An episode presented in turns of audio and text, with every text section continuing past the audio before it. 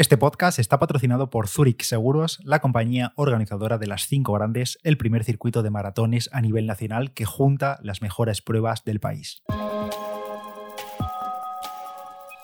Hola a todos y bienvenidos a Diario Runner. Yo soy Pedro Moya, creador de palabraderunner.com y en este podcast hablamos sobre correr, material, tecnología, aplicaciones, cacharros, experiencias y mucho más. Y en este episodio, que estamos grabando también en vídeo en exteriores, sentados aquí en unas escaleras que hemos encontrado después de un rato buscando, Estoy con Mirabai, nueva maratoniana, Mirabai Cuenca. ¿Qué tal? Hola.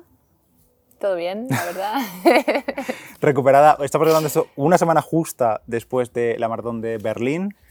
Y bueno, muchas emociones, muchas cosas que contar. Así que aquí vamos a ir a, Tajo, un poco dividiendo la carrera por, por partes. Por, antes de la carrera, durante, después. Sí, cronológicamente yo creo que es más sencillo, menos lioso, modo historia para todo el mundo. Bueno, para quien no haya visto nada de Instagram y demás, ¿qué tal fue la carrera? En una frase.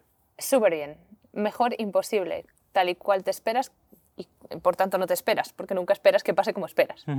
Dios, esta frase por lo menos es de un ah, filósofo, ¿no? Ha quedado bien, sí. Eh, básicamente fue un debut sin complicaciones, sin imprevistos, que ya es decir, o sea, más allá de que el entrenamiento y todo haya, salido bien, pero luego el día de la carrera hay muchas cosas que, que pueden salir mal, que no dependen de ti, y la verdad que salió todo estupendo, incluido la meteorología, que hacía un día también genial para correr. Sí, la verdad que sí. Bueno, pues nada, empezamos por el principio y empezamos por la feria, ¿vale? Si quieres. Aunque llegamos jueves, la feria al final fuimos viernes, también por quitarnos el lío del sábado y aún así la feria estaba hasta Bueno, y porque el sábado nos parecía bastante estresante. Nosotros teníamos actividades con Abbott y, y, luego a mí la tarde anterior y sobre todo de un debut, pero bueno, en general sí es una prueba importante. Me gusta estar tranquila en casa, sin prisa, sabiendo que no tengo nada hmm. pendiente. Y aún así no ocurrió, porque dijimos, no, bueno, el sábado descansito y está. Sí, anduvimos bastante, la verdad, al final, sí. Sí, acabamos con miles de pasos otra vez en los pies y cansados por la tarde, pero bueno, eso luego no afectó a la carrera, así que es lo de menos. Entonces el viernes fuimos a la feria del corredor como a mediodía, salimos por la mañana, por cierto, primero a activar, fueron, no sé si 8 o 6 kilómetros. Eh, creo que el primer día 8 kilómetros con 6 aceleraciones de 100 metros en la recta y de la puerta. Esto, por cierto, que algunos habéis preguntado por qué activar dos días, por qué salir viernes, por qué salir sábado también, que salimos viernes y sábado. Eh, gente que me decía, yo la activación del sábado no la veo necesaria porque no sé qué, pues bueno, eh, al final no hay un método perfecto. Nosotros el jueves, que fue el día que viajamos, no hicimos nada, estuvimos todo el día en el aeropuerto de avión, eh, entonces pues viernes y, sábado salimos a activar y como son salidas tan, tan, tan suaves y demás es que no implican cansancio prácticamente. Sí, bueno, a mí me va bien porque es hacer algo, ya que estás de viaje, a mí me gusta hacer algo generalmente casi siempre mm. y y esos son muy suaves, reconoces el terreno, te ves corriendo y poco más. O sea, yo tampoco creo que pase nada si no activas el sábado, por supuesto. y de hecho te lo dije, dije, vamos a ir porque nos apetece y porque tenemos tiempo, pero que si no tienes tiempo, pues tampoco es un drama. Es sin agobios, vamos. Al final todo el material, todo lo que es el entrenamiento, es que no sirve para nada. Es un traje, no, ya está. Eh, era simplemente ese detalle que es que no hay una fórmula perfecta, nosotros lo decimos así y ya está, sin problema. No, la cuestión no es salir el sábado y hacerte 20 mm, kilómetros, claro, evidentemente. Bueno. Día previo, bueno, y te cuento si quieres mis opiniones de la feria que tú me puedes rebatir porque a lo mejor te parece otra cosa. Eh, bueno, la feria, el sitio eh, muy chulo, ¿vale? porque es, sí, es el aeropuerto no este, Flughafen Tempelhof, pero yo tampoco me acuerdo exactamente, bueno, sé que se usaba en la guerra y tal, pero no me acuerdo exactamente la importancia. Tiene algunos ahí aviones expuestos fuera que tú te puedes acercar y ver, pues bastante mm. curioso, eh, pues eso, todo ver el paisaje desde allí y tal. Y había unos cuantos puestos fuera y otros puestos en interior. Eh, de los puestos fuera no, no, miramos casi ninguno porque la mayoría eran de skate, de la carrera esta que iba a haber de skating. Sí, la Maratón de Berlín también tiene versión para skaters, que es el mm. sábado. Mm. Es el sábado, sí, la vimos. La vimos. Sí, sí. Y entonces había mucho puesto de eso, de patines, de ruedas, de recambios, de, no sé, cosas de skate, la verdad. La feria principal era dentro del pabellón, lo que es cubierto. Y entonces, dentro, mis opiniones. Bueno, para mí, siendo una mayor, me esperaba mucho más. Pero es que esto me ha pasado en bastantes cosas. Supongo que habrá gente que no esté de acuerdo conmigo, pero cuando has ido a grandes carreras también en otros sitios que no sean majors, pues eh, mi sensación fue, pues una major no es para tanto. Lo siento, en popular opinion. No, no. Entonces, claro, yo en la feria me di cuenta primero, fatal indicado para el dorsal. O sea, yo no entiendo alemán, Pedro tampoco, y nosotros... Bueno, tampoco era alemán, es, la indicación bueno, en inglés es que no había indicaciones. recoge aquí el dorsal no había. no, no, en inglés, pues eso que no había indicaciones en inglés. justo entramos, que tiene todo el sentido de que entres a la feria y que esté para recoger el dorsal, estaba, estaba ahí, pero había No hay como que te obliguen a ir ahí, para empezar, y, y, encima no te pone recoge tu dorsal aquí, de aquí de tal dorsal a tal dorsal, como se ve en otras maratones y en otras ferias. Sí, porque lo imprimen al momento, claro. Claro, entonces, eh, pues sí, yo intuí que ahí se cogía el dorsal porque había gente ya ahí con el dorsal haciéndose mm. Y yo, eh, o sea, es que nos recorrimos toda la feria y yo tenía todo el rato la sensación de deberíamos haber cogido ya el dorsal. Y ya te lo dije, tuvimos que volver para atrás. Bueno, no sé, a ver, que a lo mejor nosotros somos poco avispados.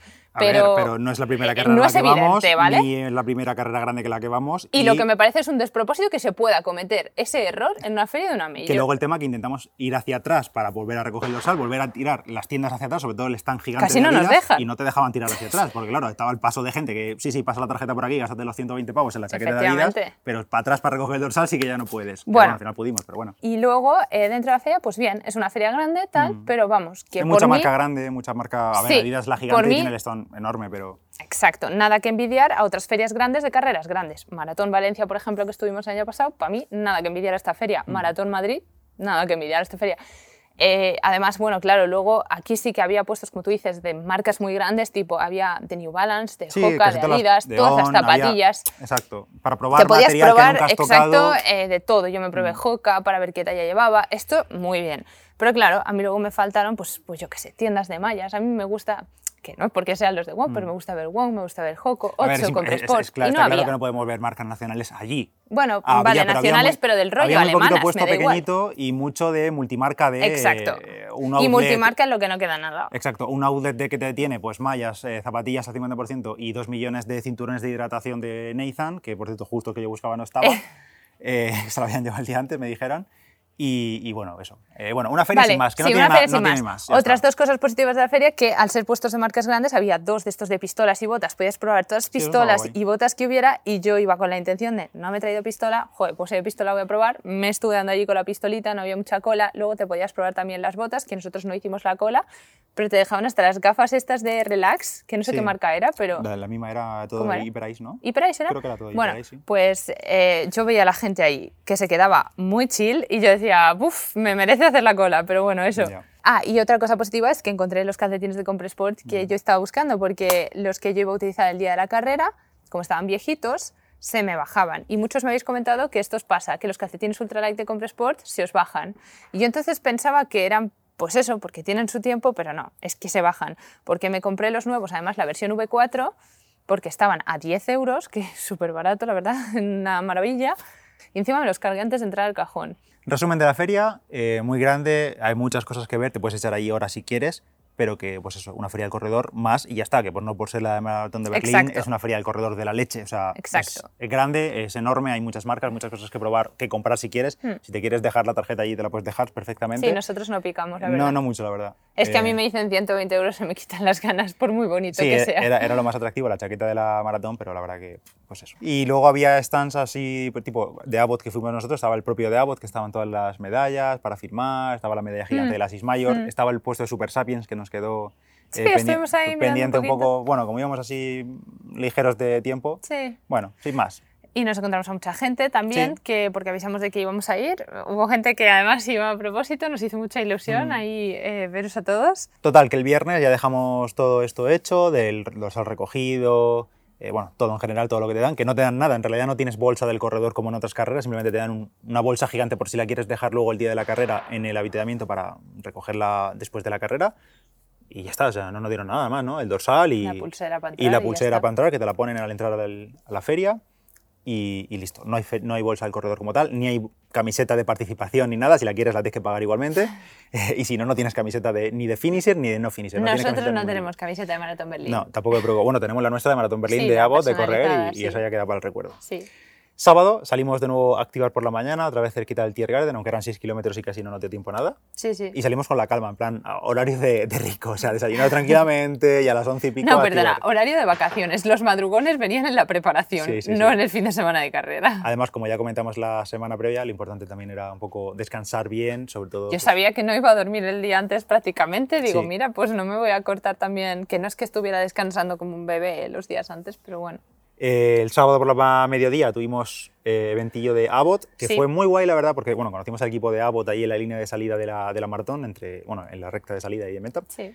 Y fuimos a hacer un recorrido por el circuito de la maratón en autobús con la gente de Abbott y en el propio autobús, eh, no recuerdo el nombre del señor, pero era el diseñador, el arquitecto, del circuito de la maratón de Berlín. Y entonces él, por la megafonía del bus, iba contándonos pues, los detalles, las zonas un poco así más chungas, eh, curiosidades y demás cambios que ha habido en el recorrido durante el 2000 y pico, que no, sí, no es el original. Más rápido. Exacto, o por zonas de obras y no sé qué contó. Mm. Y, como estaba el tráfico cerrado, porque en ese momento estaba siendo la maratón esta de skaters, pues mm. íbamos por la carretera siguiendo la línea azul en algunos tramos. Y eso estuvo guay, la verdad, por un poco por visualizar el circuito. Que lo que nos pasa en Berlín es que, pues claro, al no ser una ciudad pues la que tipo Madrid, Barcelona, lo que sea, que no la conoces, estás pasando por sitios que no son atractivos visualmente, que a lo mejor tienen su historia, pero que luego, pues sin más. Sí, sí, sí, total. Y después de esto, nada, eh, vimos a mis padres porque se iban a quedar con las Infinity, por mm. si me las tenían que dar. cuenta cuenta este, este, plan de bombero que al final, evidentemente, no funcionó. Eh, vamos a ver, yo las semanas previas estaba bastante bien en general de cuerpo y de todo. Eh, entonces, cuando te sientes bien de todo, que es raro en el tapering antes de una maratón, pues entonces tu cabeza ya empieza a buscar otras paranoias de por qué la carrera va a salir mal, porque evidentemente tiene que salir mal. En mi cabeza era así. Entonces yo pensaba pues que las Alpha Fly me iban a hacer ampolla. A mí se me metió en la cabeza y yo iba terriblemente mm, asustada. Y entonces, claro, mi madre me dijo, en plan, pero para que dejara de pensar en ello, ¿no tienes otras zapatillas? Yo sí tengo las Infinity. Dice, danos las Infinity. Sí, en el 21, que además me parecía una cifra razonable, era de donde ellos iban a estar, pero me parecía que yo ahí ya podía ver si me iban a hacer daño o no. Te paras tranquilamente, te las cambias y acabas la carrera con Infinity. Y yo dije, pues ya está, es perfecto. Porque a mí me da igual pararme, me da igual acabar más rápido o más lento, me da igual hacerla con las Infinity después si me han ido mal las Alpha Flight, que en principio son las que más me gustan, y ya está. Y pues me paro y me cambio. Obviamente no lo iba a hacer, luego lo pienso, digo, ahí con tanta gente, ¿cómo voy a cambiar esto? Pero bueno, a mí me dio tranquilidad y no fui ni pensando en las zapas. bueno, era, era más un plan por quedarse tranquila mentalmente que algo que fuese a hacer de verdad, porque no tenía mucho sentido. Y aparte que no le iban a hacer nada a las zapatillas porque las había probado mil veces y la última vez que le hicieron algo fue porque se colocó mal eh, el esparadrapo. Exactamente. No fue por otra cosa. Bueno, y esto fue el día anterior. Al final hicimos lo que comentamos, teníamos un apartamento alquilado, compramos en el Lidl, aunque no era exactamente los mismos productos como, nos avisó, como nos avisó Carmen, sí. pero bueno, hicimos la compra, mm. cocinamos mucho en casa, muy limpio y bueno, por, por, esa parte muy bien, la verdad. Sí. Sábado noche me coloqué eh, Variesif, que era, bueno, esos son los Variesif extra finos que ya hemos sí, comentado. No sé si lo comentamos eh, aquí en el podcast, sí que lo comenté por Instagram. Sí.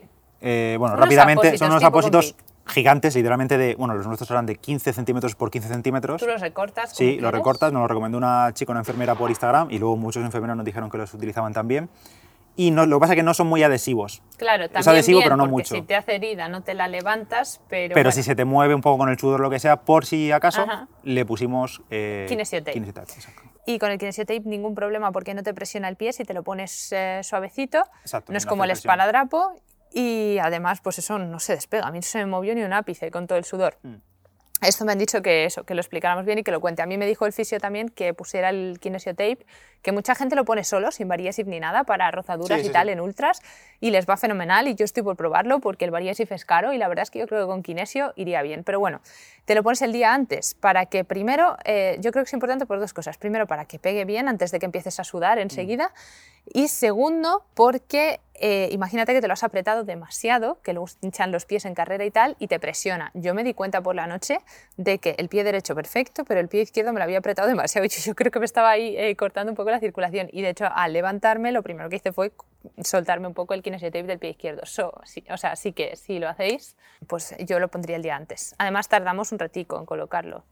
Sí, porque hay que llevar cuidado sobre todo en la zona de apoyo y de la zapatilla, que no se quede ninguna arruga, ningún pliegue en el kinesiotape, cualquier cosa así que pueda ser un poco delicado. Así que mejor llevar tiempo y ponerlo con calma. Y lo pusimos también la noche anterior precisamente por eso, para no ir con prisas el día antes de, o sea, la mañana antes de salir hacia el cajón de salida, porque empiezas con pues, eh, nervios que si el baño, que si no sé qué, que si te olvida lo que sea, que si tienes que coger transporte para llegar a la salida. Tema baño, fibra. Eh, vamos a ver, yo eh, lo llevo bastante bien, ¿vale? A mí me dice la gente, no tomes fibra el día de antes. Mira, oye, yo no tengo problema con el porridge y yo es que llevo tomándolo años, me encanta, así que por la mañana, por la tarde lo hice. Eh, entonces fui al baño por la mañana, después de mi porridge matutino, y fui al baño entre los nervios. Y el segundo porridge, pues por la tarde. Dos veces. Y bien idas, no pasa nada. Después hice mi movilidad, mi flexibilidad y además me dije a mí misma, mira, ya has ido al baño, si mañana por la mañana, por lo que sea, antes de carrera no vas, no te preocupes que estás vacía. Pero esto no sucedió, porque yo al día siguiente me levanté y volví a ir al baño antes de carrera dos veces. Y ya, pues evidentemente no tenía ganas de nada durante la carrera. Iba ligerísima de peso. Iba, mm, pues sí, si había subido algo con la carga de hidratos, claramente lo perdí. Y eso ya fue la mañana, bueno, el desayuno de precarrera y todo, como ya lo hemos comentado en ese episodio, ya sabéis, lo tenéis en el episodio anterior, lo tenéis en Reel, exactamente. Sí, eh, datos, dormir, dormí, eh, pues mira, me costó muchísimo dormirme. Yo dormí poco, la verdad. Eh, yo creo que Pedro durmió incluso menos que yo, que estaba más nervioso que yo, pero, o sea, yo dormí al final mis horas, cuando me dormí, pues ya bien, pero me costó conciliar el sueño y eso normalmente no me pasa, me pasa al revés, que me despierto por la noche pero me duermo rápido. Pero ese día físicamente yo me notaba nerviosa. Es más, me tumbé en la cama y pues cuando te notas nervioso, que tiemblas así un poquillo, yo estaba así. Y pero me lo tomé normal, dije, bueno, pues aquí a respirar hondo y a contar las respiraciones hasta que te duermas. Conté muchas, muchas veces, hasta 20, o sea que tardé bastante. Pero bueno, oye, es lo que hay el día antes de carrera y como veis, fue igual de bien, así que no pasa. Y nada, desayuno, preparar todo, coger todo, que no se nos olvidase el chip, que luego veréis que sí que se nos olvidó devolverlo.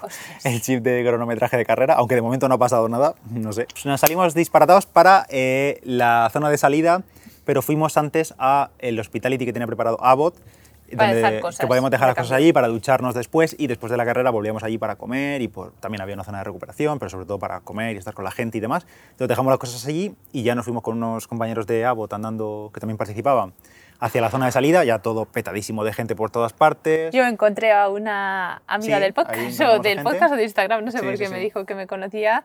Y nada, pues la verdad que a mí esas cosas siempre me, me ayudan a estar menos nerviosa y así que pues nada, si me veis siempre y queréis saludarme, yo encantada porque... Durante todo el fin de semana estuvimos a cuenta gotas encontrándonos a, gente, ya sea andando por la calle en plan random o eh, pues eso, en la feria o de camino en el cajón o en carrera y nos hace muchísima ilusión. Es un, poco al principio un poco raro porque nos quedamos mirándonos siempre, hay silencio, se, ríe, se ríen, nos reímos y es en plan...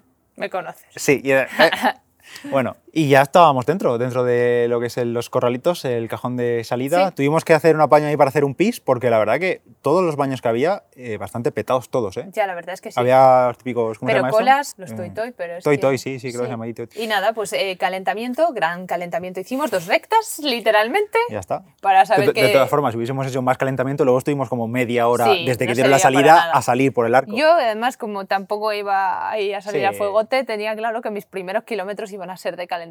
Era mejor no tropezarse ni nada de eso, que la verdad que ni problema. Bueno, nos metimos al cajón de salida.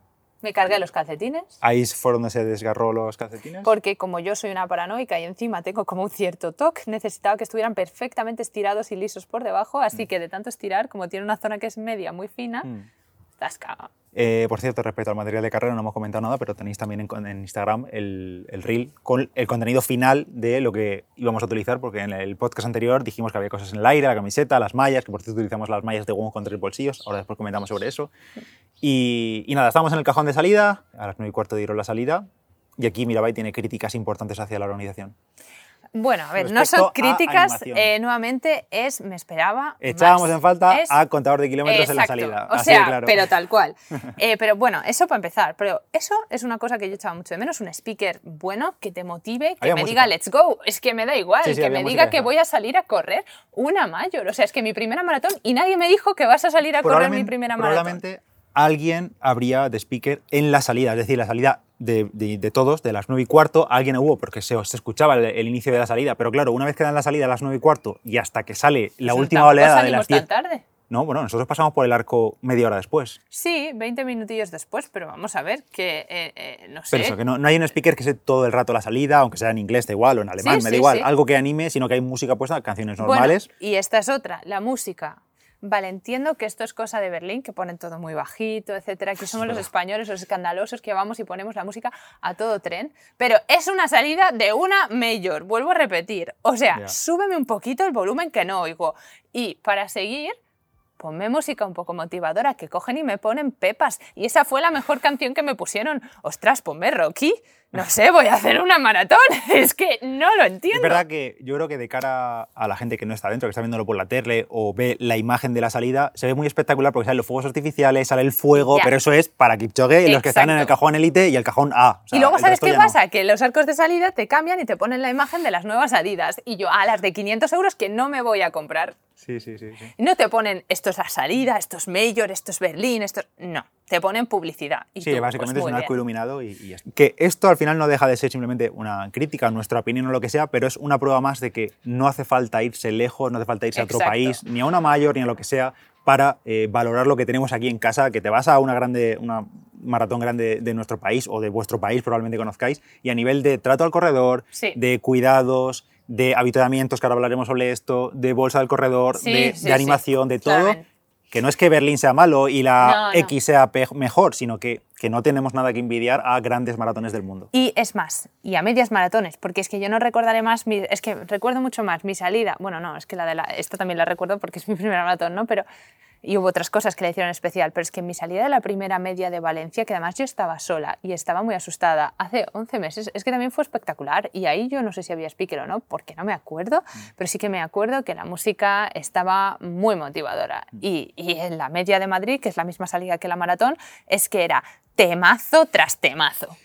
Y bueno, a las 9 y cuarto de la mañana dieron la salida, que era nuestra salida también, era por cajones, y la primera oleada a las 9 y cuarto, aunque ya os digo que salimos media hora después, o sea, pasamos el arco media hora después, y la última salida, que también lo comentamos, era a las 10 y media de la mañana, que me parece una barbaridad para gente que tenga que hacerse 5 o 6 horas a las horas que sean. ¿Y porque es súper tarde. Y en cuanto salió el sol, que al principio, la primera hora y pico de carrera estuvo nubladillo y tal, pero en cuanto salió el sol, el sol apretaba y a las 12, 1 del mediodía hacía calor. Sí, pero es que esa gente seguirá corriendo hasta bastante Sí, sí, claro, claro. Sí, sí, sí, por eso digo que me parece un poco tarde, tanto la hora de inicio de las 9 y cuarto como la de las 10 y media de la última oleada, que me parece brutal.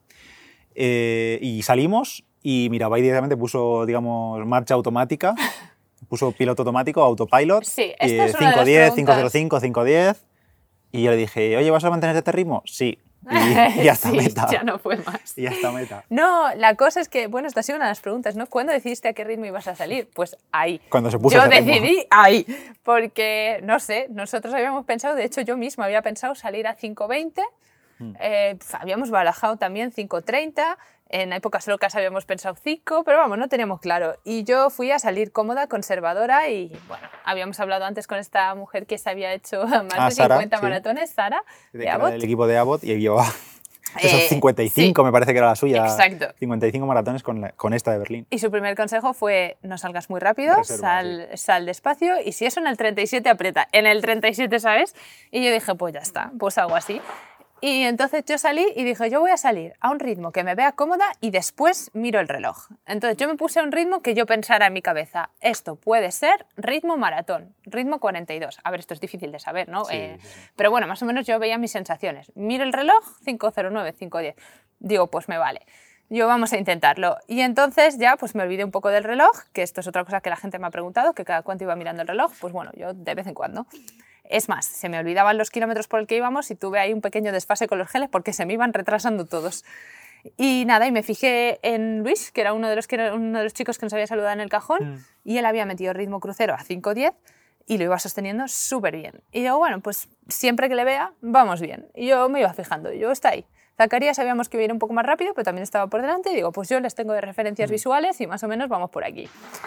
Y nada, y yo, pues a mí me, me, gusta mantener piloto automático, piñón fijo, y me cuesta mucho apretar después, así que... También es que las condiciones iniciales eran muy buenas porque hacía fresquito, nublado 100%, estábamos tranquilos ya después de la salida. Claro, era fácil salir acelerado. Exacto, ¿eh? era difícil controlarse, y mucha gente yo creo que esto lo pagó. Encima, ya es verdad que no hay ningún tipo de aglomeración eh, da igual en qué punto del cajón de salida Ah, esto también lo he preguntado, que si era fácil correr con gente, pues yo no tuve problema, ¿eh? ¿eh? No, o sea, hay, mucha, hay 50.000 personas, pero es que ya como sales de una avenida enorme, es más, mucha gente se espera salir por el arco de la derecha, como fue en nuestro caso, porque el arco de la izquierda, ya ves tú, sin problema, pero el arco de la izquierda haces un poco más de metros o te alejas un poco de, una, de la primera rotonda, eh, pero vamos, que se puede correr desde el primer metro rápido, incluso saliendo de atrás, y nos pasó que en carrera nos pasó gente que de repente en el kilómetro 20 y pico te pasaba un tío flechado porque a lo mejor habría salido en un cajón atrás por no tener marca acreditada.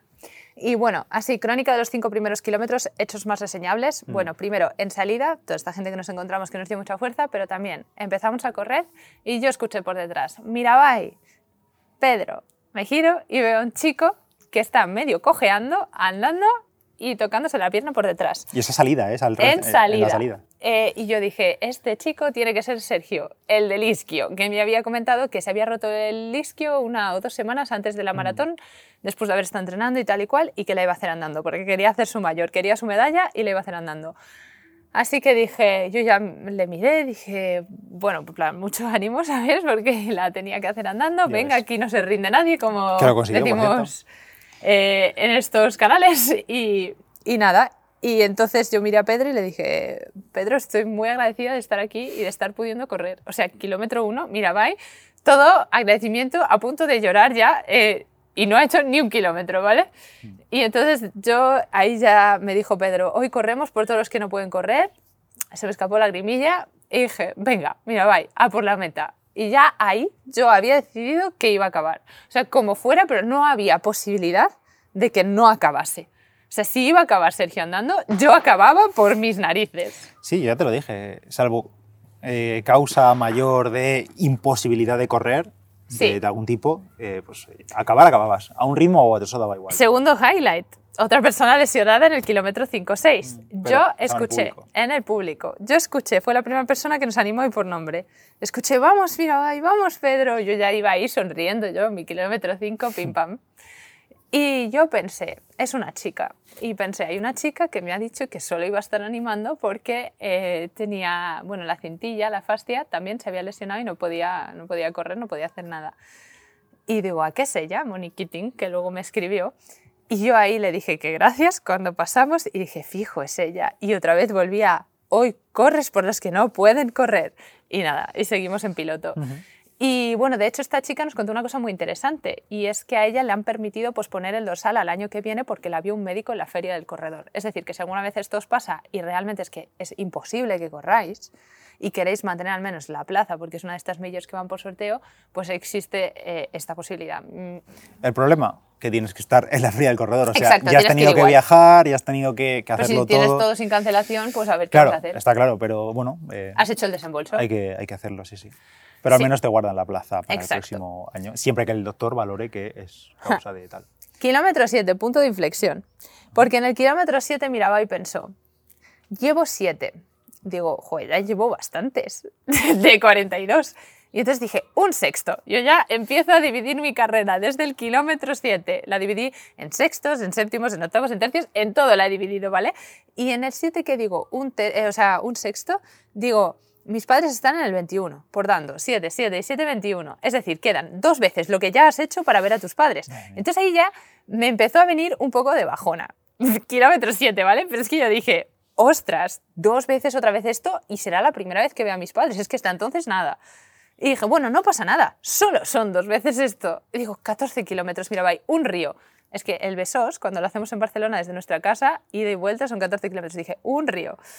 Y bueno, pues nada, así yo iba midiendo la carrera en distancias conocidas y decía, esto lo puedes hacer, esto lo puedes hacer. Y yo creo que es la mejor manera, ir subdividiéndotela, porque como te pienses todo lo que te queda, eh, vas mal. Hay que decir que a nivel de... Bueno, íbamos controlando el tiempo más o menos. Yo no miraba cada kilómetro, sino que miraba cada eh, split de 5, porque en la carrera hay como mini arcos en cada 5 kilómetros, 5, 10, 15, 20, 25. Yo se lo miraba En la media maratón también había. Como habíamos salido tarde, yo no me servía para mucho. No, claro, son relojes digitales y pone kilómetro 5 y el tiempo, pero del tiempo de Kipchoge, básicamente, o sea, el, tiempo, de la élite. Pero bueno, yo miraba mi reloj cuando pasamos por ese bloque. Ah. Y también por saber cuánto nos quedaba para el avituallamiento y, y, demás. Y no, pero lo que quería comentar es que eh, prácticamente desde el metro 1 la animación de la gente de la ciudad de Berlín, tanto de supongo, habitantes de Berlín como em, gente que ha ido acompañando a otros corredores, desde el, desde el primer metro al último en cualquier parte del recorrido eh, esa gente te lleva en volandas, de verdad. Muchísima animación por todas partes, familias, niños. Eso es lo mejor de la sí, carrera. Para mí, sin duda. Más allá de la animación que pone la propia carrera, que ni fu ni fa, de los grupos de música ni qué duro, ¿eh? Eso. Sí. ¡Qué duro! Ahí, eh, recuerdo que en el, en el, tour con el Lo dijo, pero no me lo esperaba. No sé, dijo, no sé cuántos dijo, te dijo 30, 50. Sí, de jazz y de clásica. De grupos de, de música en el, en el, recorrido, que son puntos básicamente. Pero es que ya te digo, hay filarmónicas allí. O sea, es que, es que escúchame, a ti te motiva. Sí, no, además es una, una, música muy tranquila, o sea, no, no son bandas de rock, que también había, y también había batucadas. Pero, pero, las batucadas era lo mejor para mí. O sea, porque eso sí te motivó unos tamborcillos o algo pero a mí que me ponga música clásica o música de jazz mientras estoy corriendo. Había un momento que era un poco, pues eso, estaba el grupo ahí, se lo agradeces y demás, pero no es algo que te motive porque no, no, no, es música que, es motivante. Que, uses para correr, digamos. Y al mismo tiempo había gente que iba con una bicicleta, un pedazo de altavoz cacharro y tenía ahí una musicote que lo flipas. O a mí el que más gracia me hizo fue el que te dije que se escuchaba música retronando por la calle y era un balcón que había de gente mayor, ah, en plan 70, 80 años, en un balcón con una fiesta que parecía eso el Fabric, madre sí, mía. Sí, sí, sí, sí. sí, sí, Y, pero lo que digo, la gente animando, la gente que salía a la era calle. su evento, porque se bajaban unos sofás. Salir a la calle a animar. O sea, gente que estaba almorzando ahí por la mañana con sofás, con mesas, con los niños, comiendo mientras animaba a la gente. Es brutal que la gente hace plan de ir a animar. Eh, Muy bien. si hicieran eso en Valencia y Madrid, es que y, lo mejor es que en todos los metros, estabas lejísimos en uno de los barrios que te vas ahí por el kilómetro 20 y pico 30, que son barrios así más residenciales, y había gente en cada metro. O sea, muy bien, muy bien. Alguno que no había, pues ya daba yo palmas, pero vamos. sí. Qué triste eso, ¿eh? Tengo algunos vídeos que es como, pero Mirabai, ¿qué haces? Vamos, Mirabai, ella sola diciendo así, Vaya Mirabai, y yo un poco alrededor y no hay Decís, ¿cómo lo enfocas mentalmente tú? Pues es que tenéis que ver esos vídeos, o sea, yo misma haciéndome así con la mano para arriba, ¿sabes? O sea, muy triste, pero bueno, oye. Y nada, continuamos. Fueron entrando bien los geles. Eh, habitamientos, si quieres lo mencionamos ya, porque como desde el primer kilómetro 5, me parece que fue, del 2, tenemos habitamientos. Y como comentamos en el podcast anterior, los habitamientos consistían algunos, o todos, en agua Maurten té y geles Maurten en el 27,5. Voy a aprovechar para coger alguno, por cierto, que luego se me cayeron, pero bueno. Sí. Eh, habitamientos, cuéntame, ¿qué tal te parecieron? Mejorables, hay que decirlo así. Exacto, sí, sí. La verdad es que esa es la palabra educada.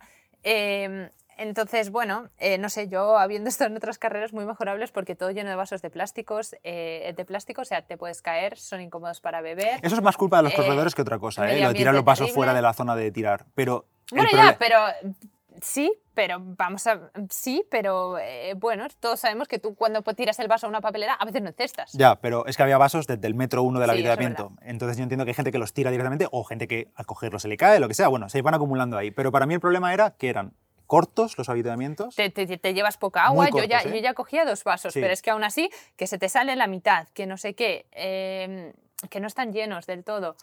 No es suficiente. Habitamientos cortos y como digo, como empezaban agua, maurten y té. Y luego creo que había como baldes para rellenar agua de tu vaso. Pero eh, en los primeros habitamientos, no sé cuál fue, si fue el 5 o el 7 y medio, eh, yo miraba ahí por delante y el agua se me acabó. O sea, eran como 10 metros de agua y tuve que coger un vaso de drink mix de Maurten líquido y que no pasaba nada porque no me iba a sentar mal, que lo había probado y demás. pero... no cogía agua. A veces solo estaban en un lado. Luego. Y luego eso.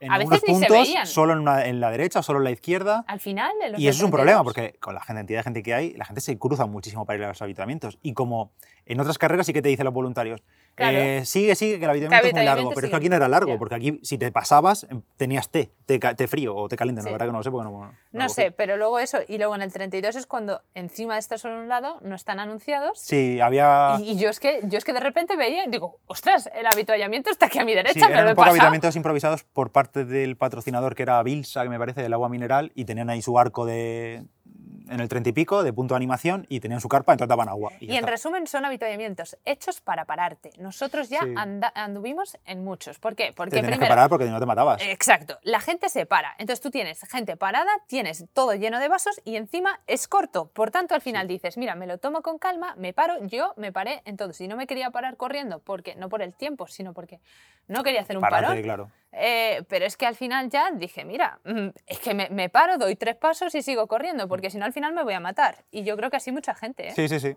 Y, y, el tema de los vasos, que no es algo así, ninguna tontería decirlo, que lo comentó Carlos cuando hablamos de esto, que él comentó en el podcast y lo, y lo recalcó, que eran vasos duros, pero no os imagináis lo duros que eran, ¿eh? O sea, vasos de los de, de los de, botellón bueno, de los de botellón bueno, de los que te gastas ahí en el bazar eh, tus buenos euros para que el vaso no se te parta en el botellón Pues de estos, literal que los pisabas y el vaso no cedía, y lo comenté en el podcast de la semana pasada, que, te caíste. que casi me parto el tobillo por pisarlo y que no se dobló nada, ni medio centímetro el vaso y casi me mató. Pues imagínate, imagínate todo el mar de vasos. No todos sean así, pero... No, hay algunos que pero, tío, podían haberlos puesto de cartón, yo lo siento, o sea, no es que yo sea hiper o, malos, vasos malos. Ya, ya, pero son muchos vasos de plástico.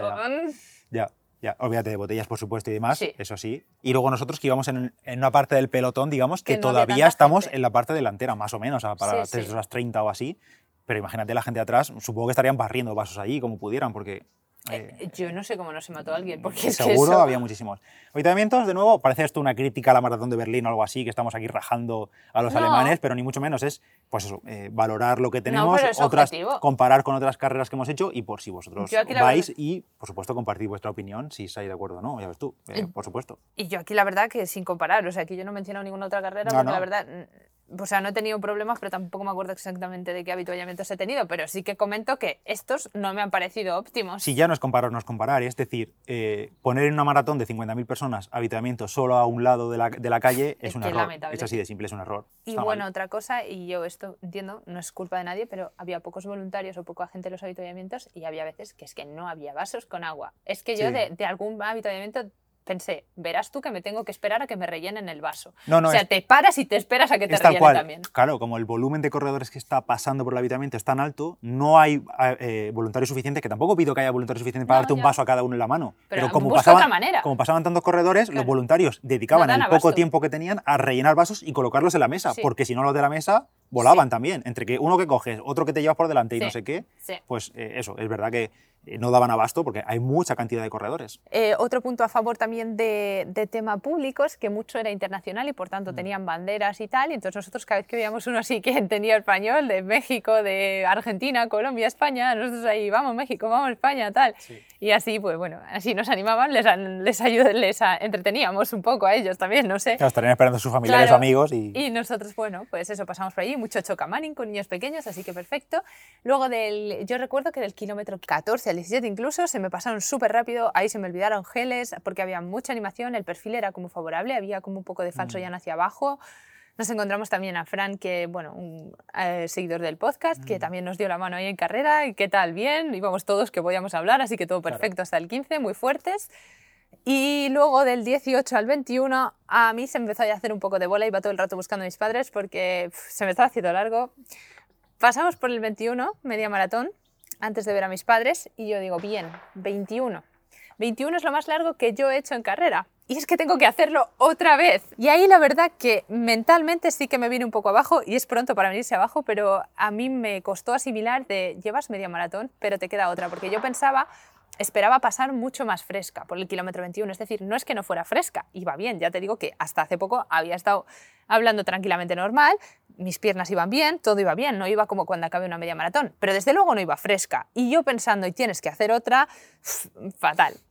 Y entonces ahí por eso... Tengo que decir que ahí mi sensación no era esa, porque yo iba mirando a Mirabai toda la carrera eh, para ver cómo, eh, cómo le veía la cara, ¿no? porque en muchos momentos iba como medio sonriendo y demás, con su música y sus cosas y, y, su ambiente y su automotivación, y yo sabía que iba bien. Pero en ese momento de media maratón, yo para mí no noté esa flaqueza mental para nada. Vamos, eh, kilómetros más adelante sí. que se lo notaba porque, se, le torcía, se, le, torcía el gesto o veía que se estaba haciendo bola un kilómetro así más psicológico, tipo el 27, 28, 29 o del 36 al 38, que también es duro psicológicamente también y de piernas ya.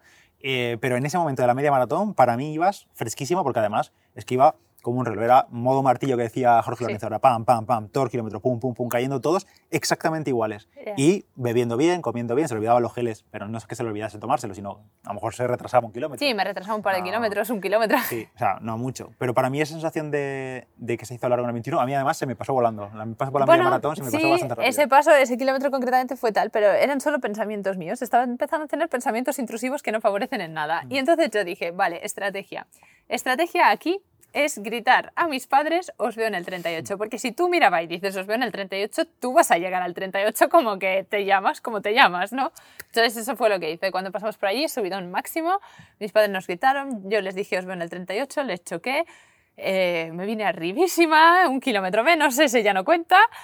Y luego empecé a decir, vale, si les veo en el 38, estamos en el 21, vamos a pensar que les veo en el 37. Vamos a favorecernos a nosotros mismos. Eso quiere decir que solo son 15 kilómetros de aquí a que yo les vea.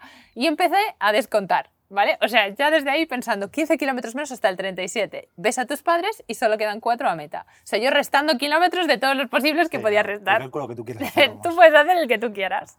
Y entonces, bueno, se me hizo un poco duro, la verdad, sí, 23 a 25 mientras estaba pensando en esos kilómetros fue cuando yo te dije que hay un poco de, focus, que sí, que íbamos hablando muchas veces y comentando y riéndonos y lo que sea, pero ahí tuve que meter en ese momento le dije, eh, concéntrate aquí, vamos a llevar este, vamos a pasar este tramo de carrera y vamos a por el 30.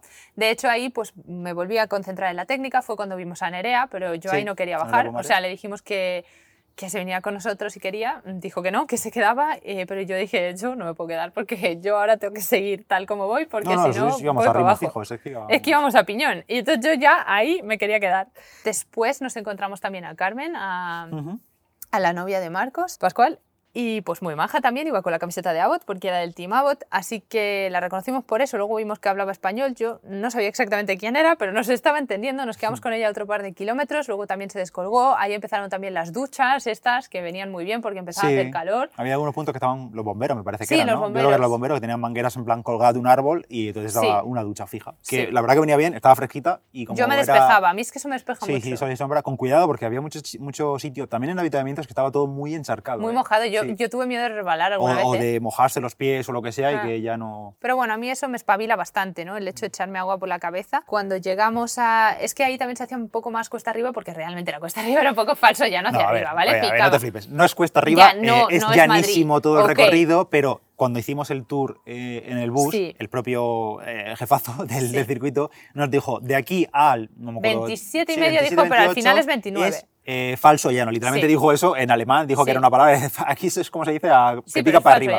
y en realidad tú no te das cuenta cuando estás corriendo, pero si miras al horizonte, a los corredores, sí ves como mientras estás yendo en ese sentido, ves más alto a la gente que hay al final. Y al contrario, cuando llegas a ese punto más alto, que, no sé ni qué serán, que serán 7 metros, no es nada. sé que no es nada, no es, no, es nada de su vida, ves que pues efectivamente pero ves que te cuesta más. favorable, va favorable hacia abajo. Y entonces que nos cuesta. Claro, pero yo decía, bueno, cuando llegues a los Helles Mountain, aprox, será el punto más alto de la carrera y estará hecho, porque de ahí te han dicho que esto para abajo mm. o ya no. Y dije, vale, pues solo hay que hacerlo hasta ahí.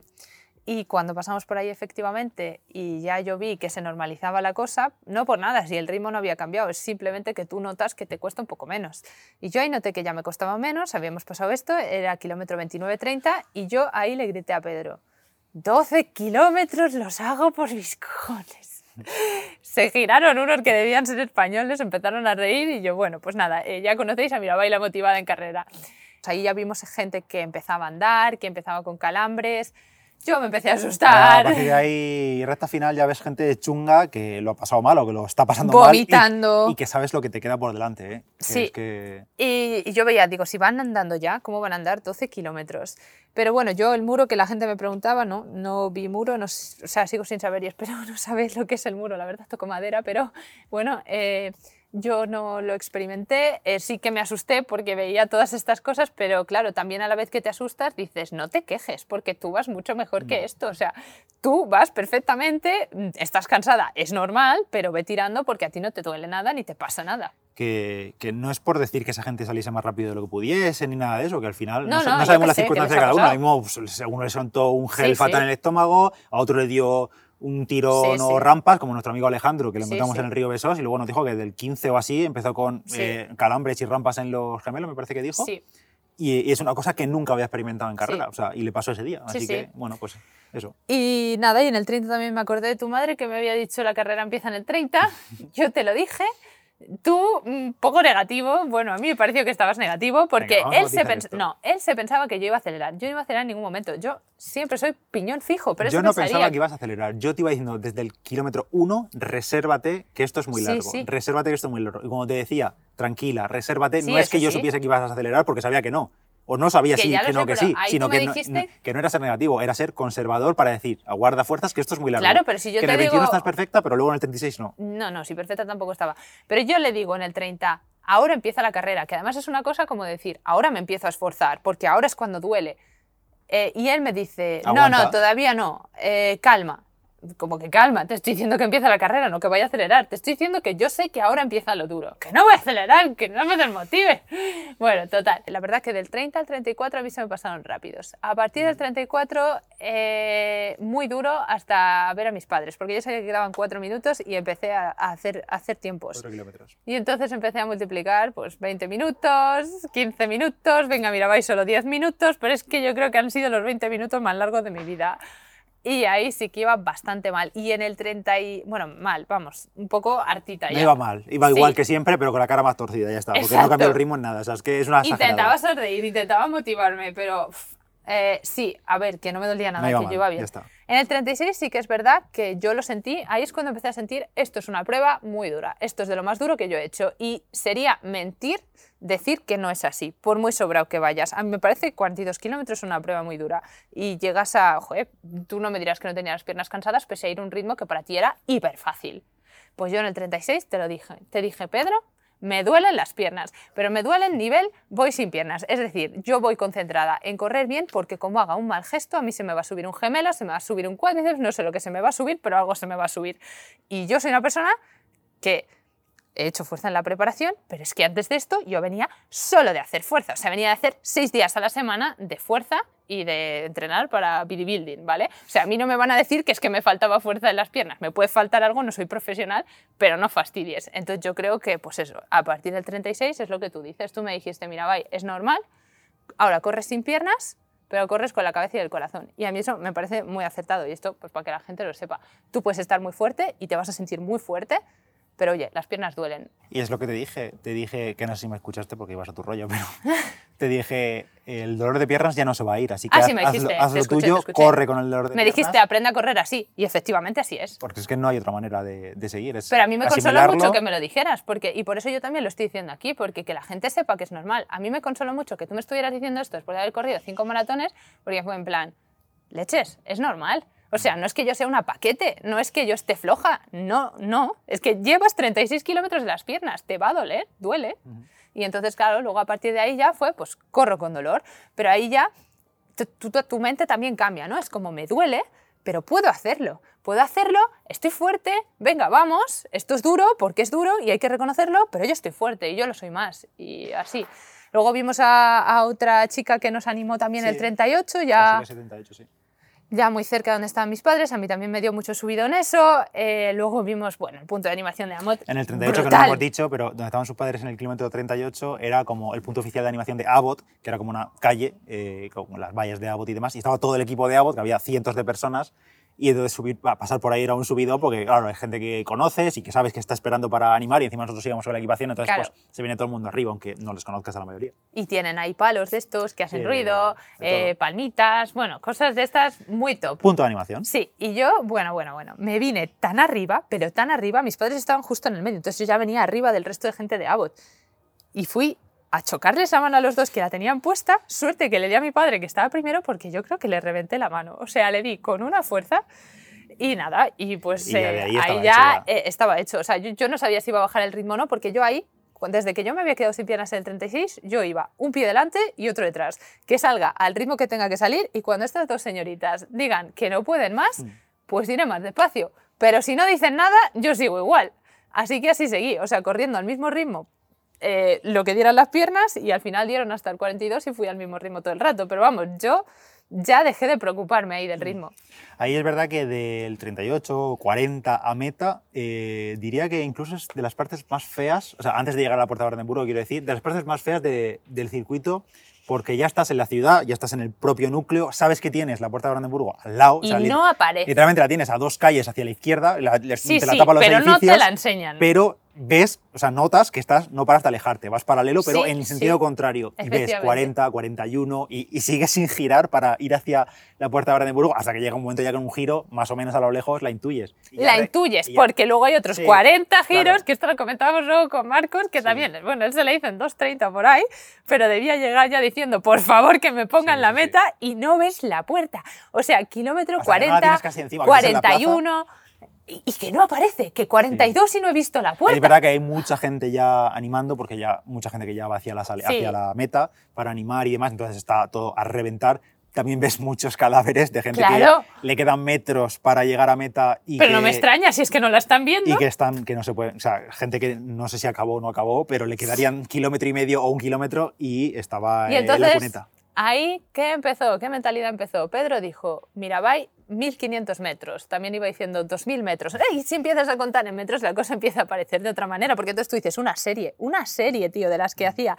Las series duelen, pues esto duele. Y yo ya empecé ahí. A falta de 1500 metros no se rinde nadie. A falta de 800 metros no se rinde nadie. Bueno, pues así con todas las distancias hasta que vi la maldita puerta. Y luego encima Pedro iba motivadísimo, porque era ahí bueno, a ver, ha corrido una maratón un minuto por debajo del ritmo que la, correría y por tanto, pues, eh, pues iba que podía acelerar.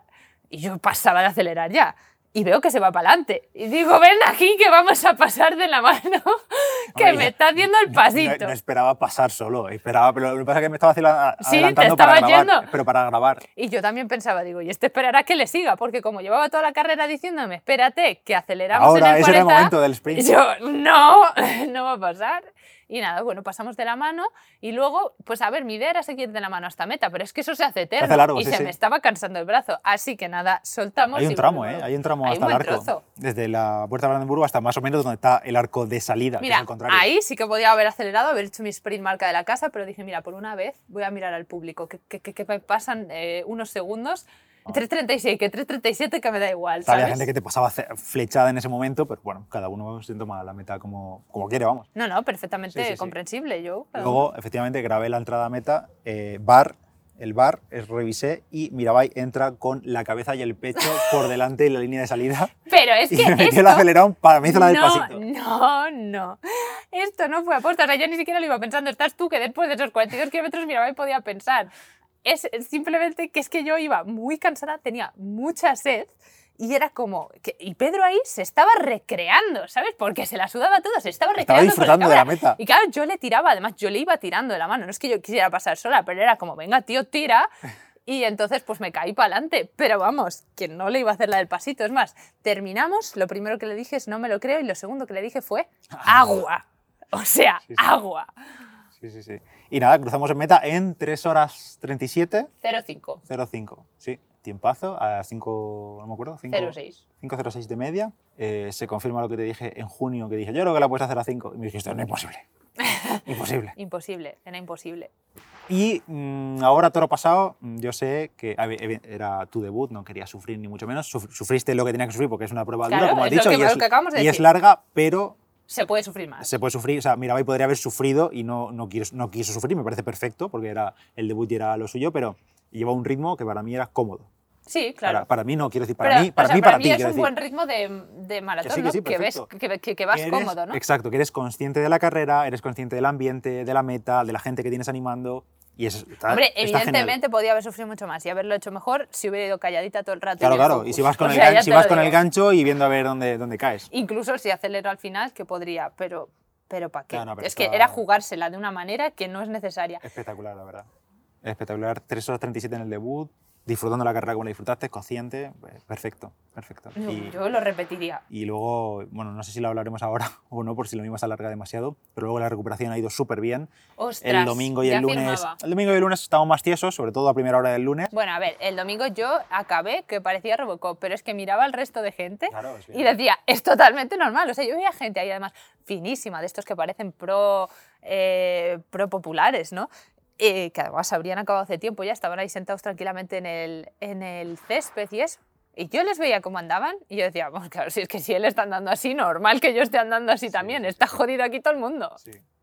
sí, sí, está claro. Pasamos medalla y caminito para ir a los habitamientos finales y igual otra vez un poco aquí de crítica en cuanto a los avituallamientos, al que te, cómo te llevan y demás, para conseguir el agua hasta que nos dieron un poquito de agua. Es una buena caminata, ¿eh? Yo que tenía una sed. Sí, sí, sí. Y son, de nuevo, vasitos rellenos de una garrafa o de una manguera, no sé. Poncho de plástico y pues es que no, no hay mucho más. Bolsita que llevaba una guarrería, ¿no? Sí, un croissant de nocilla. una barrita. Cosas de chocolate. Plátanos que daban también. Una manzana pocha. Tío, vaya manzana. Más té, ahí en, en, meta, pues si quieres un té calentito. Y, ya está, ya está. Y poco más para de contar en la... Pero bueno, o sea, tampoco eso yo esperaba mucho más. No, no, ya no, ya está, pues eso. Y en el habitamiento final, por cierto, una cosa que nosotros no aprovechamos, porque tampoco, uno no lo teníamos previsto, y ni tampoco sabíamos, no sé si estaba escrito en alguna parte, yo al menos no lo sabía, ni sé si está en todas las mayors o en todas las maratones o es algo común en Berlín, no lo sé. Bueno, en el habitamiento final, después de recoger la bolsa eh, de plástico que te da la organización para dejar tus cosas, para recogerlas en el habitamiento final, había duchas, no sé qué tipo de duchas, duchas industriales que habían montado, y nuestro amigo Robert Izquierdo las aprovechó, por ejemplo, que también está guay, porque así te dejas tus cosas y si tienes el hotel o el apartamento, lo que sea, lejísimos, pues ya te vas de allí duchado y cambiado y, no pasas frío, que en este caso no hacía frío. Pero No, pero te quedas destemplado. Yo tenía pues frío después de la carrera, inexplicablemente. O si vas pegajoso, o lo que sea, o de te has tirado algo por encima, o lo que sea.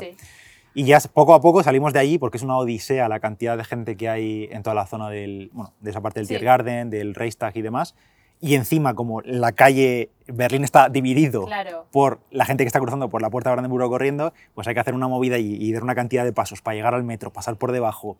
Bueno, eh, una movida. Escaleras. Escaleras. Sí, sí, sí. Es una movida porque es, hay mucha gente que dan muchas horas de carrera todavía y evidentemente no vas a cruzar la carretera mientras están los corredores pasando en puntos que son complicados como la puerta de Brandenburgo.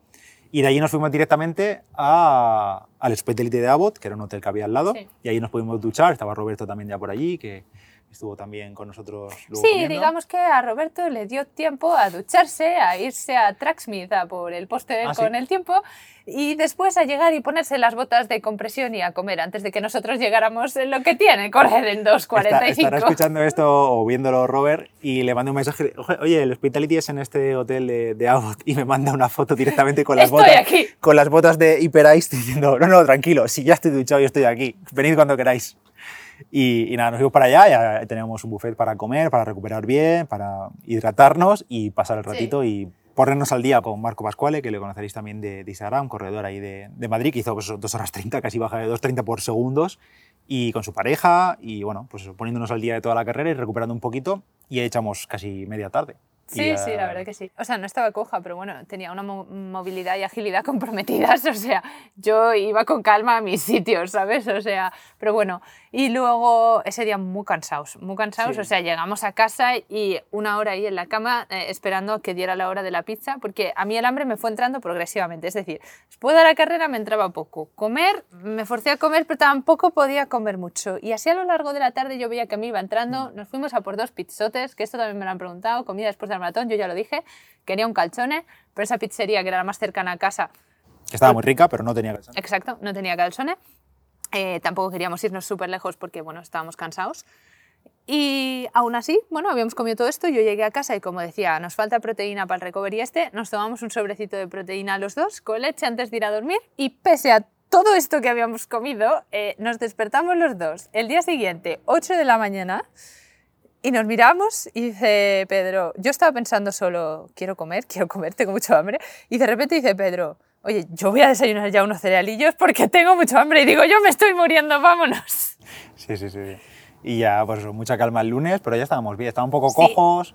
El lunes a mí me costaban Más que cojos, pues falta de movilidad, ya está. El lunes ya estaba muy bien para andar normal, pero me costaban las escaleras y me molestaba al bajarlas bueno, muchísimas agujetas en los cuádriceps. O sea, yo creo que tenía agujetas hasta las pestañas, en los cuádriceps, en los óleos, en los tobillos, eh, en los abdominales. Tenía agujetas en todos lados. La rodilla derecha como que me molestaba un poco al bajar escaleras y me daba un poco de miedo. Digo, pero es que digo, yo no jura, o sea, juraría que no me he lesionado porque no tenía sensación de ninguna lesión ni nada. Y no, y se me pasó. Al día siguiente, martes, yo estaba bien para bajar escaleras, la rodilla, he estado corriendo, parece que no me molesta, es verdad que he corrido muy lento esta semana, pero vamos. No, no, no, si lo mejor de la maratón, más allá del resultado, ¿no? Es que secuelas cero, cero secuelas. Sí, que podemos correr ya tranquilamente. Sí, no, no, no. A nivel de recuperación ha ido todo fenomenal, sin imprevistos, sin roces de ningún tipo, ya sea en las zapatillas o en la ropa o en cualquier parte. Es verdad que no hacía humedad, no, hacía, no llovió ni nada de eso, pero bueno, en una maratón. Yo, por cierto, me tapé al final los pezones, que creo que era el único, el único punto así más conflictivo que tengo yo. Yo me puse también kinesio tape justo debajo de la banda de pulso, porque a mm. veces me roza. Eh, por si acaso. Sí. Pero no, vamos, perfecto. Ah, y por cierto, voy a comentar el tema de las mallas de Wong, que era lo que estrenábamos así un poco y también un poco por testearlo en carrera de cara a que lo fabriquen próximamente. No sé, ya os contaremos. Y ya sabéis que será la malla One Ball Mini con un bolsillo extra detrás, igual de grande que el de los laterales, pero en formato horizontal.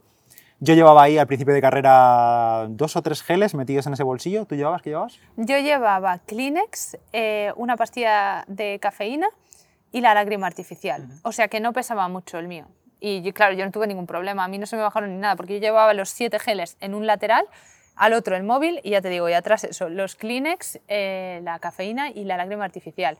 Y si no, pues igual hubiera metido un soft flash de 150 que tengo yo. Sí. Yo, yo llevaba un poco menos geles, yo llevaba 6 geles porque llevaba de 60 gramos, que pesaban un poquito más, y entonces me lo fui repartiendo. Y yo incluso, eh, gran parte de la carrera, la malla, además de todo eso que has dicho tú, más el móvil, que no sé si has dicho el móvil, llevaba la cámara 360 con el palo de un metro y medio, que, va, que, se, que se, es extensible, por tanto se, se, compacta, y lo llevaba metido en la malla en el bolsillo derecho, sin cogerla ni nada, ni, ni, sostenerlo, y podía correr con ella, que esto ya lo probé en la media maratón de Madrid, y podía correr con ella y no se me mueve la cámara. Y cuando la necesito la extiendo un momento y ya está. Y la verdad que bien la malla. A mí se me bajaba un pelín de la parte trasera, pero porque yo llevaba la camiseta de Abbott metida por, dentro, porque me venía un poco larga y me la metí por dentro. Entonces, como no tenía la fricción de la piel, sino que era tela sobre tela, se me bajaba un poquito la parte trasera cuando al principio de la carrera tenía el bolsillo trasero cargado con, con geles de, de, más peso. Conforme fui tomando, que se me fue descargando el bolsillo, pues ya bien. Pero por lo demás, la malla es la misma Ball Mini de siempre, así que perfecto. Esta semana tengo que hablar yo con la gente de Wong, a ver cómo lo hacemos y no os preocupéis que seguramente salga a la venta pronto. No, sé, no, sé, no podemos decidir día porque esto es, eh, hay que producirlo, claro. Hay una cosa que no hemos comentado al principio y es que el viernes también estuvimos en la presentación de atletas en la Puerta de Brandenburgo, que justo volvimos de la feria, fuimos a la puerta para ver un atardecer precioso que había ese día, la verdad, y de repente estaban ahí la presentación de atletas con la organización y vimos aquí al amigo Eliud y a Sefa, que luego hizo el récord del mundo eh, de maratón de mujer, y bueno, los principales eh, élites eh, creo que era tres y tres, tres hombres y tres mujeres, estaban ahí presentándola, entonces lo vimos allí un poco de lejos, pero la anécdota es que el domingo después de la carrera, la anécdota por la que nos vamos a arrepentir bastante por una vez en nuestra vida de no haber ido de fiesta, es que nos comentaron desde Abbott que después de la carrera en la discoteca Metropol, me parece que era, en Berlín, había fiesta, digamos, a nivel público, era sábado, perdón, era domingo, pues había fiesta tal cual, que va mucha gente, pero Abbott iba a tener una zona un poco más reservada y bueno, nos dijeron que si queríamos acercarnos, pues perfecto, y si no, pues tampoco pasa nada porque entienden que los que corrimos del equipo, pues estaríamos cansados, como era nuestro caso, y decidimos irnos a por una pizza, como ya hemos Dato, eh, la discoteca esta estaba a 15 minutos sí, no estaba en muy coche y en transporte público de nuestra casa, ¿vale? Sí, no estaba no muy lejos. estaba en la otra punta de la ciudad. Total, que rechazamos eh, amablemente la invitación porque estábamos cansados y íbamos a por nuestra pizza, y ah, mientras que estábamos cenando, en Instagram veo una historia de otra persona que yo sigo enfocando al amigo Eliu Kichoge entrando escoltado hacia la, por la discoteca a la que íbamos a ir e imagino que iría hacia la zona reservada. Así que perdimos la oportunidad de, de bailar un, buen perro con Kichoge. Sí, de tomarnos un chupito de, de tequila con Kipchoge, con el Liud, pero bueno, se queda ahí la, la Pero a mí explícame, ¿cómo te haces dos horas 02 semana? ¿Y te quieres ir a una discoteca por la noche? Yo no... Bueno, es otro, otro level. Seguramente él se tomó una siesta porque él a las 11 de la mañana había terminado de la carrera, aunque bueno, ojo que tienen compromisos de prensa y todo durante todo el día, pero bueno, se pasó por ahí, lo mismo hizo acto de presentación y se fue. Pero bueno. Y no sé si falta algo más, poquito más. Bueno, eh, ¿tú quieres contarnos tus sensaciones con la vejiga llena durante una maratón completa de 3 horas 37? Sí, la verdad que me la jugó, me jugó... me la Hay que decir que no eh, fue aposta, ¿vale? O sea, él me dijo en el kilómetro 7. No, yo desde la, desde la salida me está haciendo pis porque, claro, hicimos pis antes de entrar al cajón, pero como tardamos tantísimo en, salir... Bueno, eran nervios también, ¿eh? Sí, claro, porque al final has hecho pis ya muchas veces y ya no tienes nada mucho más que tirar, pero bueno, que incluso, por cierto, ya te lo dije a ti, dentro de los cajones de salida, dentro, mientras que la gente va avanzando, hay también toy toys, todos estos, toy toys, y puedes entrar si quieres y luego salir, porque todavía no has pasado por el arco de tiempo y por tanto no empieza a marcar tu tiempo. Pero bueno, no entré en ese momento y eso que kilómetro 5, le dije a Mirabai, o 6 o 7, no me acuerdo, dije, yo me estoy haciendo pis, eh, pero me aguanto todavía, avísame y cuando vayas a parar tú, paramos los dos a la vez. Yo realmente pensé, pues yo también me hago pis, porque yo me hacía pis desde también, eh, igual que Pedro, pues por nervios, desde antes de salir. Y en ese momento pensé, pues en algún momento voy a tener que parar, porque con todo lo que voy a beber voy a tener que parar. Digo, pero aguantamos un poquito hasta el 12 o así. Le dije, aguantamos un poquito. Pasamos el 12, más avituallamientos, más agua. Yo sigo teniendo un poco de pis, pero le dije, venga, aguantamos un poquito ya hasta el 18, ahí justo antes de la media, y así me tomo, en la que para hacer pis, la pastilla de cafeína. Ah, pasamos por kilómetro 18, mm, baños, me dice Pedro, otra vez baño, y yo, no, no, yo estoy Yo cada vez que veía un toy de estos le decía, hay baños, ¿eh? ahí están los baños, ¿quieres parar? no, no, seguimos, vale, vale. y yo, no me paraba. Vemos, paso por la media maratón, tal, yo creo que ahí ya me empecé a deshidratar, empecé a sudar, se me pasó el pis. Ojo, y eso en todos los entrenamientos pillando agua. Yo no, yo, no dejé de beber en toda la carrera, ¿eh? No, no, yo, yo bebí ah, todo. Sí, no yo. Yo es por eso, por eso, que yo bebí en todos. Bueno, y total, que ya pues treinta y pico, ya le digo a Pedro en el 30, bueno, que si quieres parar, paramos. No, no, bueno, ya seguimos. Total, 3 horas 37, el señor no hizo pipí. no, al final no paré y no pasó nada. Luego tardé en hacer pis al llegar, ¿eh? O sea, llegamos... Y yo hasta después de comer, prácticamente. o sea, yo ya no tenía líquido. Sí, sí. Eh, bueno, pues eso, eh, aguanté un poco. Sí que es verdad que era soportable. Si hubiese tenido como me pasó en Valencia, habría tenido que parar sí o sí. Incluso en algún momento, no sé si fue por la media maratón, después de ver a tus padres y tal, me pensé, me voy a adelantar yo le quito un poco de tiempo, o sea, le, le, saco tiempo y ya la vuelvo a pillar. Pero luego ya no lo hice. También no lo hice, ¿sabes por qué? Porque se nos fastidió el live track. Ah, eh, ambos llevábamos reloj de Garmin para la carrera, también para la familia poder, poder seguirnos y demás, y estar tranquilos y ver por dónde íbamos. Eh, y en el kilómetro 18, ambos live tracks separados, que cada día llevaba su móvil, llevaba el mío, ambos se pararon. Yo creo que fue por algún punto no sé. No sé, pero es que la cobertura iba fatal. También cuando llegamos allí es imposible llamar, mandar audios, mandar lo que sea en meta. O sea, es que hay tanta gente o por lo que sea, pero vamos, que cobertura no hay. Sí, yo creo que fue en algún punto que la conexión con la aplicación de Garmin y la cobertura del móvil se fue y se fastidió y ya no volvió a reconectar el live track, entonces una pena. Entonces no, no, me paré tampoco por eso, porque al tener el live track yo al principio decía, bueno, yo la veo en el mapa y sé dónde estoy yo respecto a ella. Pero luego como te perdí y entre tanta gente y tal, me daba también cosa quedarme y no localizarte o pasarte sin darme cuenta, que supongo que te habría dado cuenta tú. Pero bueno, pues no lo hice. Y al final, pues nada, hice pis y no hice pis y ya está. Y mis sensaciones durante la carrera, pues ya las comenté la semana pasada un poco, pero bien, eh, ritmo bastante controlado para mí, aún así pulso bastante alto para ese ritmo para mí, yo creo que era un poco todo, los nervios, estar pendiente, un poco todo, y de hacia final de la carrera todavía más alto, o sea, era un pulso bastante alto y yo creo que era todo nervios, emoción y éxtasis y, y demás. Mm, sensaciones bien, iba pendiente, la verdad que se me pasan la... Es, una, es otra forma de vivir las carreras y en este caso mi primera maratón viviéndola así, estando pendiente de... o acompañando a un ritmo más tranquilo. Y la verdad que me gustó también la forma esa de disfrutar la carrera porque seguramente si yo hubiese ido a Berlín a hacer tiempo o lo que fuese, pues no eres, no eres consciente de la carrera, no eres consciente del ambiente y lo disfrutas menos, yo creo, y, da más respeto, yo creo, eh, forzar y, ir más rápido. Eh, entonces, nada, bueno, muy disfrutada la carrera y la recuperación también iba estupendamente, así que, pues oye, esperanzas, como dije el otro día, para lo que viene por delante. Estupendo. Y con esto no sé si nos dejamos algo, pero aquí acaba esta crónica larga de la maratón de Berlín. Si os animáis y la queréis ver en YouTube, estamos aquí sentados en las escaleras, seguimos aquí, no nos han comido los mosquitos o un poco sí, pero bueno. Y nada, enhorabuena una vez más. Gracias. Gracias, coach. No ha estado mal el camino a la maratón, ¿no? Ha estado muy bien. O sea, vamos, los madrugones mm, no tanto, pero todo lo demás. A mí la preparación no se me ha hecho más dura que cualquier otra cosa que hiciera eh, antes, así que lo que sí que es duro es la prueba en sí. O sea, la prueba me parece una prueba dura, pero una experiencia que merece la pena. Mm. claramente. Gracias por acompañarnos en este camino. Un placer haberte podido entrenar, entre comillas, y haber soportado todas estas semanas de entrenamiento y los cambios y el contexto del trabajo y todo. Al final todo se puede llevar adelante. Y ahora nada, a disfrutar de las horas libres que tienes y a seguir preparando cosas que tenemos. Los libres no siempre se llenan. Ya. Eh, esto es como el que deja de fumar y dice, bueno, ahora todo lo que voy a ahorrar en tabaco. Y luego no ahorras nada porque no sabes de dónde sacabas el dinero antes para comprar los paquetes. Pues aquí igual con el entrenamiento. Seguramente el, el, tiempo se, se, expande y acabas ocupando el tiempo libre que tenías con otras cosas. No, pero es que al final yo entreno bastante parecido. Otra cosa es que cambie la manera de entrenar, pero... la, tenemos Beovia a la vuelta de la esquina, enseguida. Y bueno, Bombers, 10K, te vamos a pegar un apretón a ver si... Simplemente es menos presión, la manera de enfocarlo es diferente, pero vamos, por lo demás va a seguir bastante igual. Sí. Nada, de nuevo, gracias por acompañarnos. Si tenéis cualquier duda o cualquier pregunta para Mirabai, la seguís por ahí por Instagram, Mirabai barra baja Cuenca, tenéis el enlace en la nota del episodio. Yo soy Palabra de Runner y nos escuchamos en el próximo Diario Runner. Chao. Adiós. Espera, que